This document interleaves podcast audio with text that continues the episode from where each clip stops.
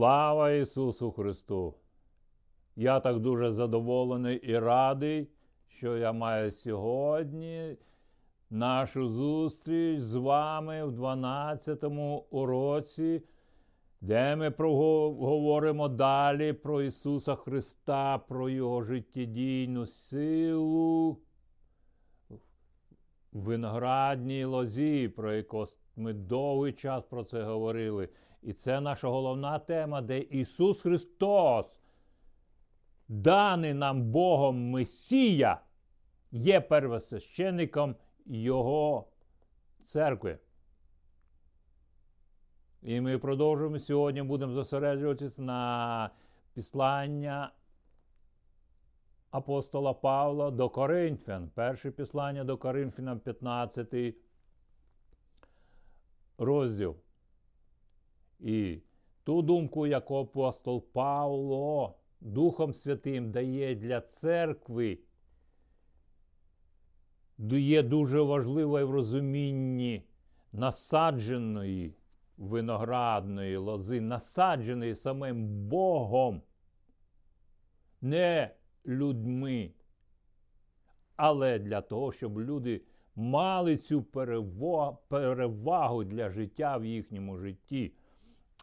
Перше післання до Коринфіна, 15 розділ, 22 вірша по 23 я маю на увазі, що все, що пише апостол Павло, що всі вмирають через Адама, та завдяки Христу всі знову житимуть. Та кожен матиме свою чергу. Христос, Христос був першим, хто воскрес. А коли Він знову прийде, то воскреснуть усі ті, хто йому належить. Є своя черга.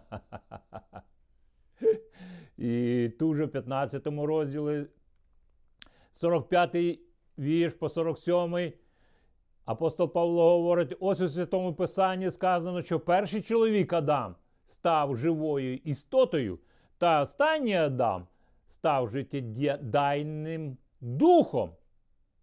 Не духовна людина була першою, а природна. І в неї Бог вдохнув, створене тіло було із праху земного, і в неї Бог вклав себе дух, дух, вдохнувши дихання, і людина ожила. Потім прийшла духовна людина зовсім іншого походження. І про це ми тему будемо далі розглядати. 47-й вірш. Той перший чоловік вийшов із землі і був земним, другий прийшов з неба. І ми вже говорили, що Ісус Христос насаджена виноградна лоза, післання Євангелії від Іоанна, 15 розділ, де Ісус описує, говорить про себе, що Він є істинна виноградна лоза, яку Бог насадив. Це ствердження Ісуса Христа в храмі. І перше послання до Коринфянам ми читаємо, де апостол Павло Духом Святим хоче їм нагадати знову те Євангеліє, життя в лозі. Із лози в галуздя. Зараз я хочу нагадати, брати і сестри мої, про добру звістку, що я проповідував вам. Ви її одержали і на ній засновуєте життя своє.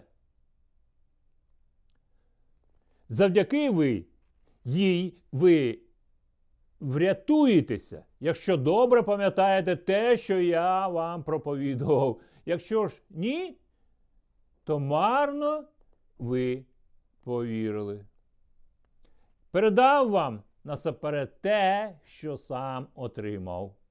Христос прийняв смерть за наші гріхи. І сказано у Святому Писанні, його було поховано, і він воскрес на третій день, як сказано у Святому Писанні.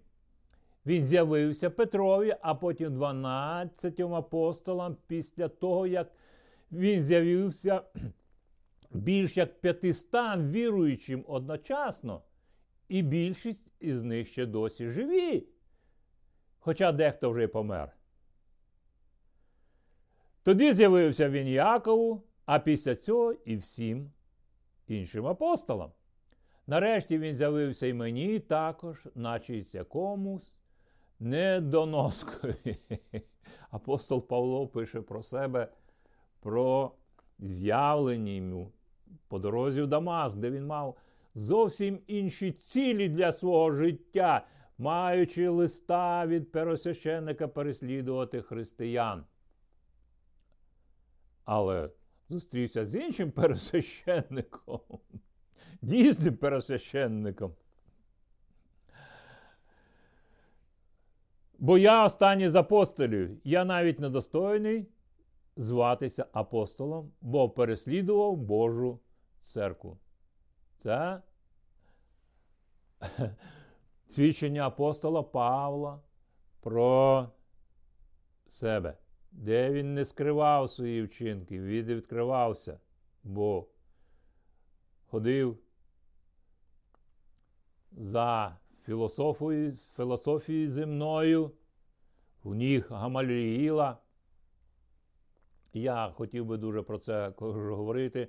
Одночасно був і Ісус Христос, і жив десь Саул біля ніг Гамаліїла навчався. Я апостол милістю Божою, і його милосердя до мене не було марним. Навпаки, я працював дуже старанно і вперше за всіх. Хоча й не сам я, а милість Божа, яка зі мною робила це.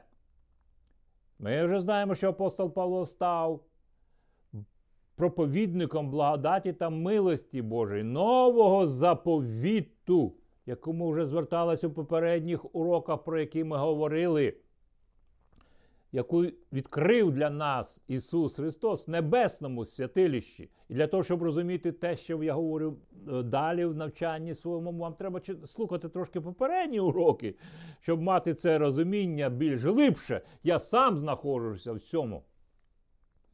Тож, незалежно від того, чи я проповідую вам, чи хтось інший апостолів, ми проповідуємо одне. І це саме те, в що ми повірили. І апостол Павло далі пише про Воскресіння з мертвих. З 15 розділу, 12 вірш.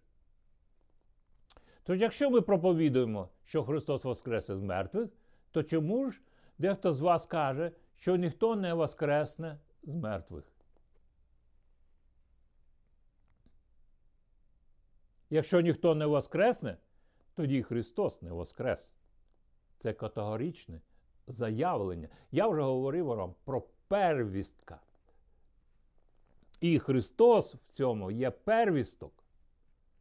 Як довго на протязі до приходу Христа Бог навчав Ізраїль про первісток. І якщо Христос не воскрес із мертвих, то те, що ми проповідуємо, марне, і марна віра ваша. Тоді ми є лжесвідками проти Бога, бо клятвенно засвідчуємо про Бога, що Він воскресив Христа. А зараз ніхто не воскрешає із мертвих. Тоді ж і Бог не воскресив Христа. Бога нема лицемірства до кожної людини. Бог намірений, щоб всі спаслися прийшли до пізнання істини. У Бога нема лицемірства до кожної людини. Він не кричить гаслами, йди в пекло, йди, в... які наповнені зараз. Люди своїми гаслами. Бог нікого, Бог хоче, щоб всі спаслися. Але проповідуйте Євангелія. Євангелія сила Божа, яка буде. Не подобайтеся цьому. Та якщо мертві не воскресають, то і Христос не воскрес із мертвих. А якщо Христос вас не воскрес, то і віра ваша марна, і гріхи ваші залишаються з вами. Тоді ж виходить, що ті, хто вже померли у Христі, загинули. Але де ж запорука Воскресіння? 19 розділ, 15 розділ, 19 вірш. Якщо ми, ми маємо надію на Христа лише в цьому житті, то ми найнещасніші з усіх людей. І так воно виглядає зараз. То є глупість для людей віра в Христа, бо вони не мають Євангелія. Але ми не так пізнали Христа. Але Христос насправді воскрес із мертвих, Він пересток тих, хто помер. Бо як смерть прийшла через гріх однієї людини, так і Воскресіння з мертвих прийшла. Прийшло, так Воскресіння з мертвих прийшло через іншу людину. Я маю на увазі, що всі вмирають через Адама, та завдяки Христу всі знову житимуть. Та кожен матиме свою чергу. Христос був першим, хто воскрес, а коли Він знову прийде, то воскреснуть і усі ті, хто йому належать. Тоді настане кінець. Христос знищить усіх правителів і владу, і силу та передасть царство Богу Отцю. Це буде його місія. Ніхто не може це змінити, але це можна тільки повірити і прийняти його. Бо кожен Христос мусить, бо, бо Христос мусить правити, доки Бог не покладе всіх ворогів до ніг Його. І смерть буде знищена. І останній ворога. Як останнього ворога. Аллилуйя! Слава Ісусу Христу за Його діяння, Божі діяння в житті Ісуса Христа. Я... Це продовження, насадження.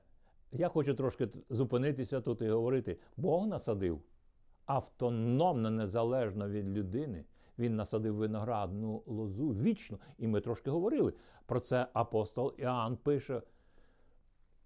Євангеліє від Іоанна спочатку було слово, і слово було у Бога. І так далі. і так далі. Євангеліє від Матфія. Ми вже про це говорили, де Матфій, апостол, пише родослівню. Це він описує з іншого точки зору бачення виноградної лози, де родослів'я. Бо він усе покорене, покор, покорене кинув до ніг його. І коли сказано, що все кинуто до, кинуто до його ніг, то це означає, що Господь підкорив Христу усе за винятком себе, Всевишнього Бога. Ми можемо говорити про Йосипа, де фараон поставив його правителем над всім Єгиптом. Завдяки тому откровенню, яке він потримав, але не вище фараона. І продовжуючи цю історію з Іосипом, фараон знав історію Іосипа, життя, його вчинки його братів. І він знав про батька Іосипа і Якова. І коли Яков прийшов своїми синами в Єгипет, фараон поклонився Якову. У, це зовсім інша тема. А коли все покориться Христу, тоді сам син буде у владі Божій, який підкорив усе Христу, щоб Бог був усім в усьому. Інакше, якщо ж немає Воскресіння, що ж робитимуть ті, хто охрестився заради померлих? Якщо мертві ніколи не воскреснуть, то навіщо ж люди хрестилися заради них? Чому і ми повсякчас зустрічаємося з небезпекою? Щодня мені загрожують смерть, і це правда, як і те, брати і сестри мої, що я лишав, лиш, е, що я приш, при, пишаюся вами в, в Ісусі Христі Господу нашому. коли я бився з дикими звірями в Ефесі.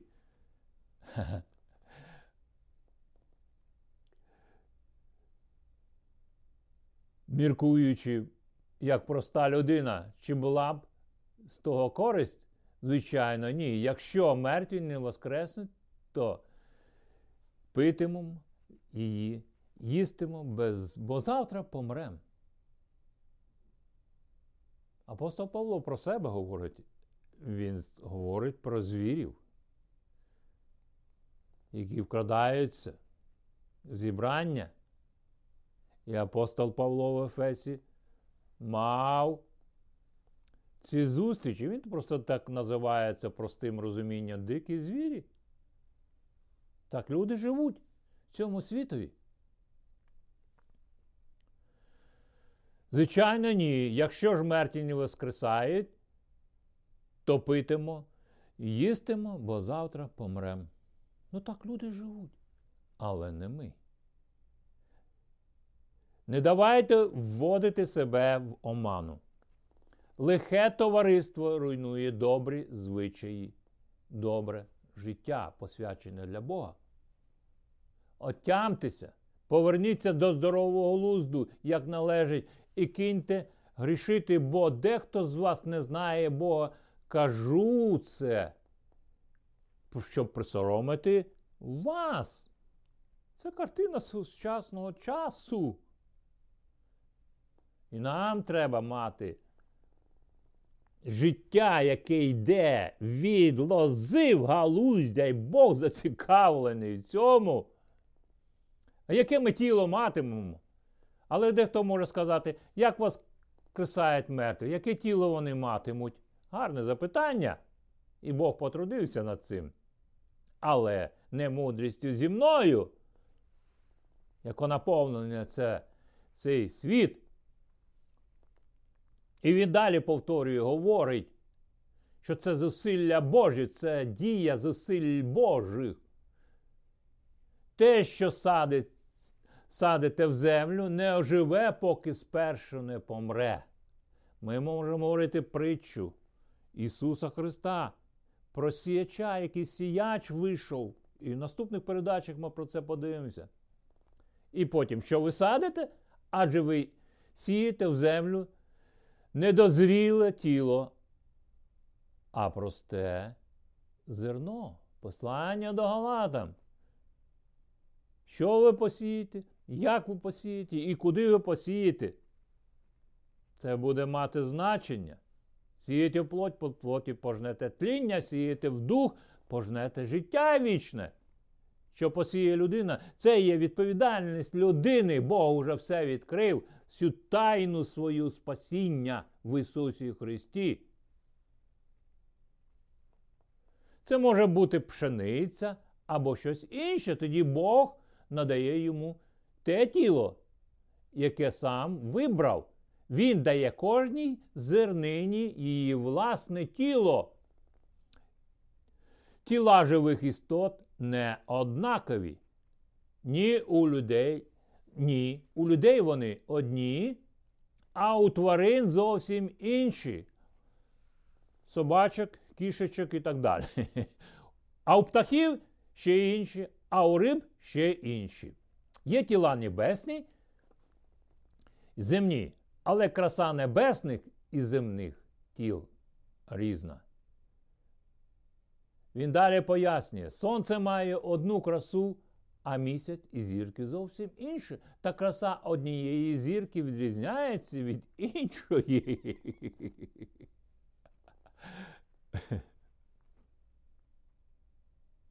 Це те, що Бог створив, це те, що Бог дав. Бог насолоджується земним творінням. Він насолоджувався, коли прийшов до Адама з Євою. І він хотів, щоб це насолодження було з ними.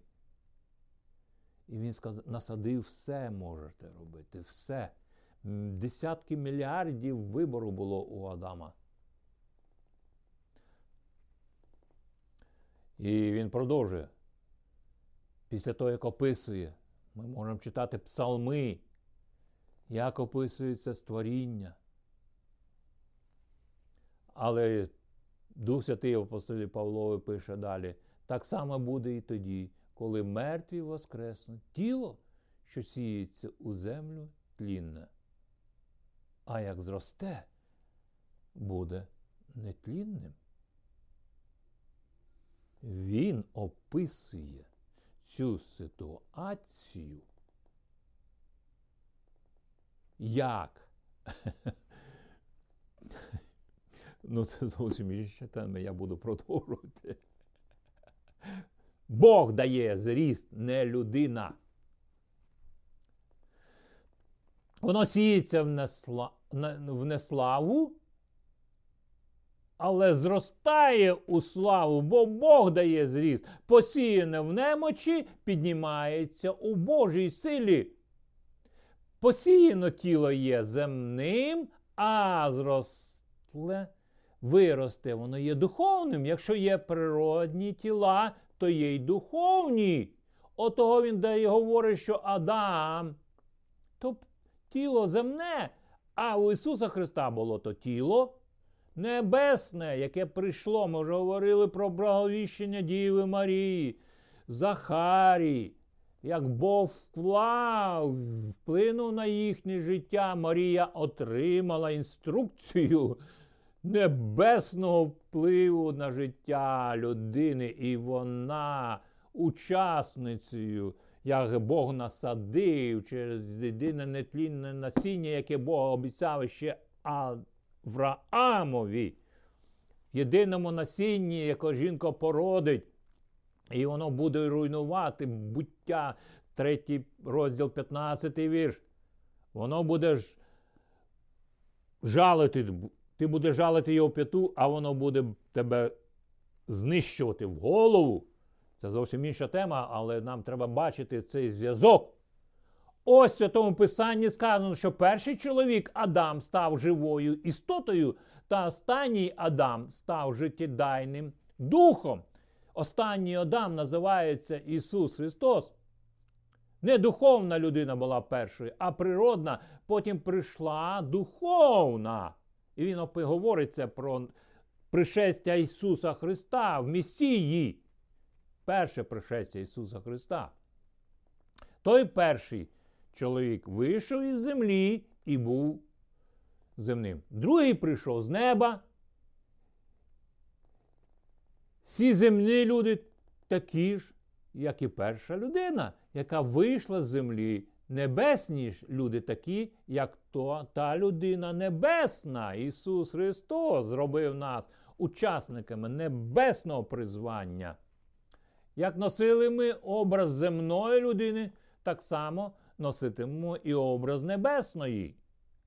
Кажу вам, брати і сестри, що тіла й кров не можуть унаслідувати царство Божого, адже тлінне не успадковує нетлінне. Бо ми маємо ці слова нетлінні. О, чого виноградна лоза. Насаджена є вічна, і ніхто її не може зруйнувати. Ось послухайте. Відкрию я вам таємницю. Не всі ми зазнаємо смерті, але всі будемо змінені. І оком не встинете змигнути, як присурмить остання сурма, коли вона присурмить, мерці повстануть нетлінні, і ми перемінимося. Бо це тлінно тіло мусить одягнутися в нетлінне, і це смертне тіло в безсмертне. І коли це тлінне тіло вдягнеться у все нетлінне, а смертне тіло у безсмертне, тоді збудеться те, що написано в Святому Писанні. І перемога, і перемогою смерть поглину. Смерть, де ж твоя перемога? Смерть, де ж твоє жало? Жало смерті це гріх, а сила гріха закон. Ми вже трошки говорили про це в минулих передачах, де Бог дав нам дар благодаті. ковчезі заповіту, ковчезі свідчення. Оце ми свідчимо зараз вам. То, дана, то дяка Богу, який дає нам перемогу через Господа нашого Ісуса Христа. Тож, брати і сестри, мої любі, будьте твердими і непохитними. Присвятіть себе повністю трудам Господнім, адже ви знаєте, що труд ваш Господній немарний. І на закінчення я буду читати підтвердження далі післання до Римлян, де апостол Духом Святим, апостол Павло Духом Святим пише віруючим в Римі, де Римська імперія наступила уже на розуміння християнства. Апостол Павло пише далі в п'ятому розділі послання до Римляна Духом Святим з 12 го вірша. Гріх прийшов у світ через одного чоловіка, одну людину Адама, а разом з гріхом і смерть. Так само і смерть прийшла до всіх людей, бо всі вони грішили. Гріх був у світі і до того, як закон з'явився. Та гріх нікому не зараховується, коли немає закону. Смерть панувала від часів Адама до Моїсея. Вона панувала навіть над тими, хто не грішив, як Адам. Коли він порушив Божу заповідь, Адам був прообраз того, хто мав прийти пізніше. Та вільний дар Божий зовсім не такий, як гріх Адамов. Багато людей померло через гріх цього, цієї людини. На конвейері Адам поставив все людство. Милість же Божа набагато більше, бо через благодать однієї людини Ісуса Христа багато людей одержало дар Божий. Адам був засуджений за один гріх, але дар Божий не такий, бо він веде до виправдання за багато гріхів. Через гріх одного чоловіка запанувала смерть. Але через багато людей. Але зараз багато людей одержують милість Божу і Божий дар праведності. Безумовно, вони матимуть істинне життя. І пануватимуть через одного людину Ісуса Христа. Адже, якщо провина Адама привела до засудження всіх людей, так само праведність Христа привела до виправдання і вічного життя для всіх. Як за непослух однієї людини всі стали грішниками, так і завдяки покорності однієї людини стануть праведниками. Широкі шляхи для людей, які ведуть людей в погибель, але тісний шлях, який веде до спасіння в Ісусі Христі. І тим широким шляхом багато людей йде, бо вони не знають того одного єдиного.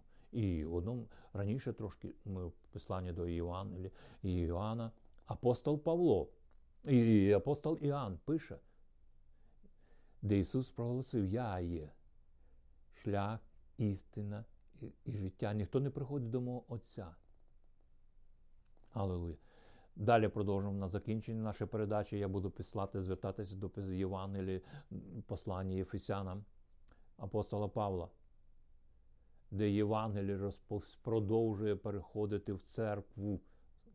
Тіло Христове, виноградна лоза розростається. Ми вже читали пісня, пісні, де лоза полита рясним духом, з хвалою вона розростається, входить життя. Закхей зрозумів це. Він став, і Ісус Христос сказав, сьогодні ж я буду у тебе вдома. Мені треба бути там. Ісус Христос направлявся в Єрусалим. Це останні його часи. Дуже важлива була зустріч, дух вів його. І Закхей своєю вірою зупиняє цей рух.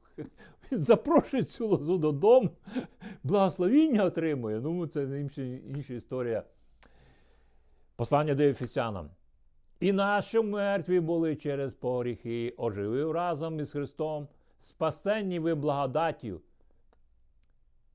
І разом з Ним воскресив, і разом з Ним посадив на небесних місцях у Христі Ісусі, щоб у наступних віках показати безмірне багатство благодаті своєї в добрості до нас у Христі Ісусі. Бо спасенні ви благодаттю через віру, а це не від вас, то дар Божий.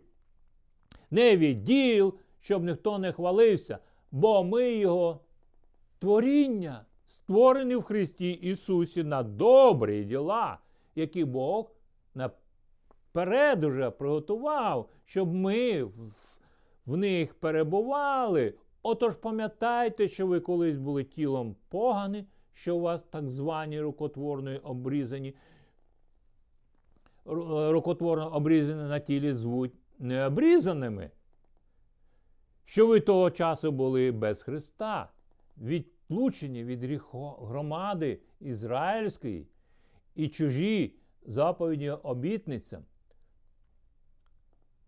не мавши надії без Бога на світі, а тепер у Христі Ісусі ви що колись далекі були, стали близькими Христовою кров'ю. Він бо наш мир, що вчинив, із двох одне і зруйнував перегороду, перешкоду, занавісту, ворожнечу своїм святим тілом. Будьте благословені. Я звершу зараз молитву за всіх тих, хто слухає прямо зараз. Дякуємо тобі, Господь Ісус Христос, що Ти приніс нам спасіння, і ми приймаємо Тебе як єдиним Господом та Спасителем, не дивлячись на обставини, а вірою сприймаємо те, що ти здійснив на Голгофському Христі. Для мене, заради мене, для славного життя входженні в стосунках Богом Отцем. Будьте благословені. Дуже раді були зустрічі з вами. До наступної зустрічі з Господом. Ви тепер дитя Боже. Воскликнете до мене і будете у всіх краях землі, і всі будете спасені. Амінь. Будьте благословені.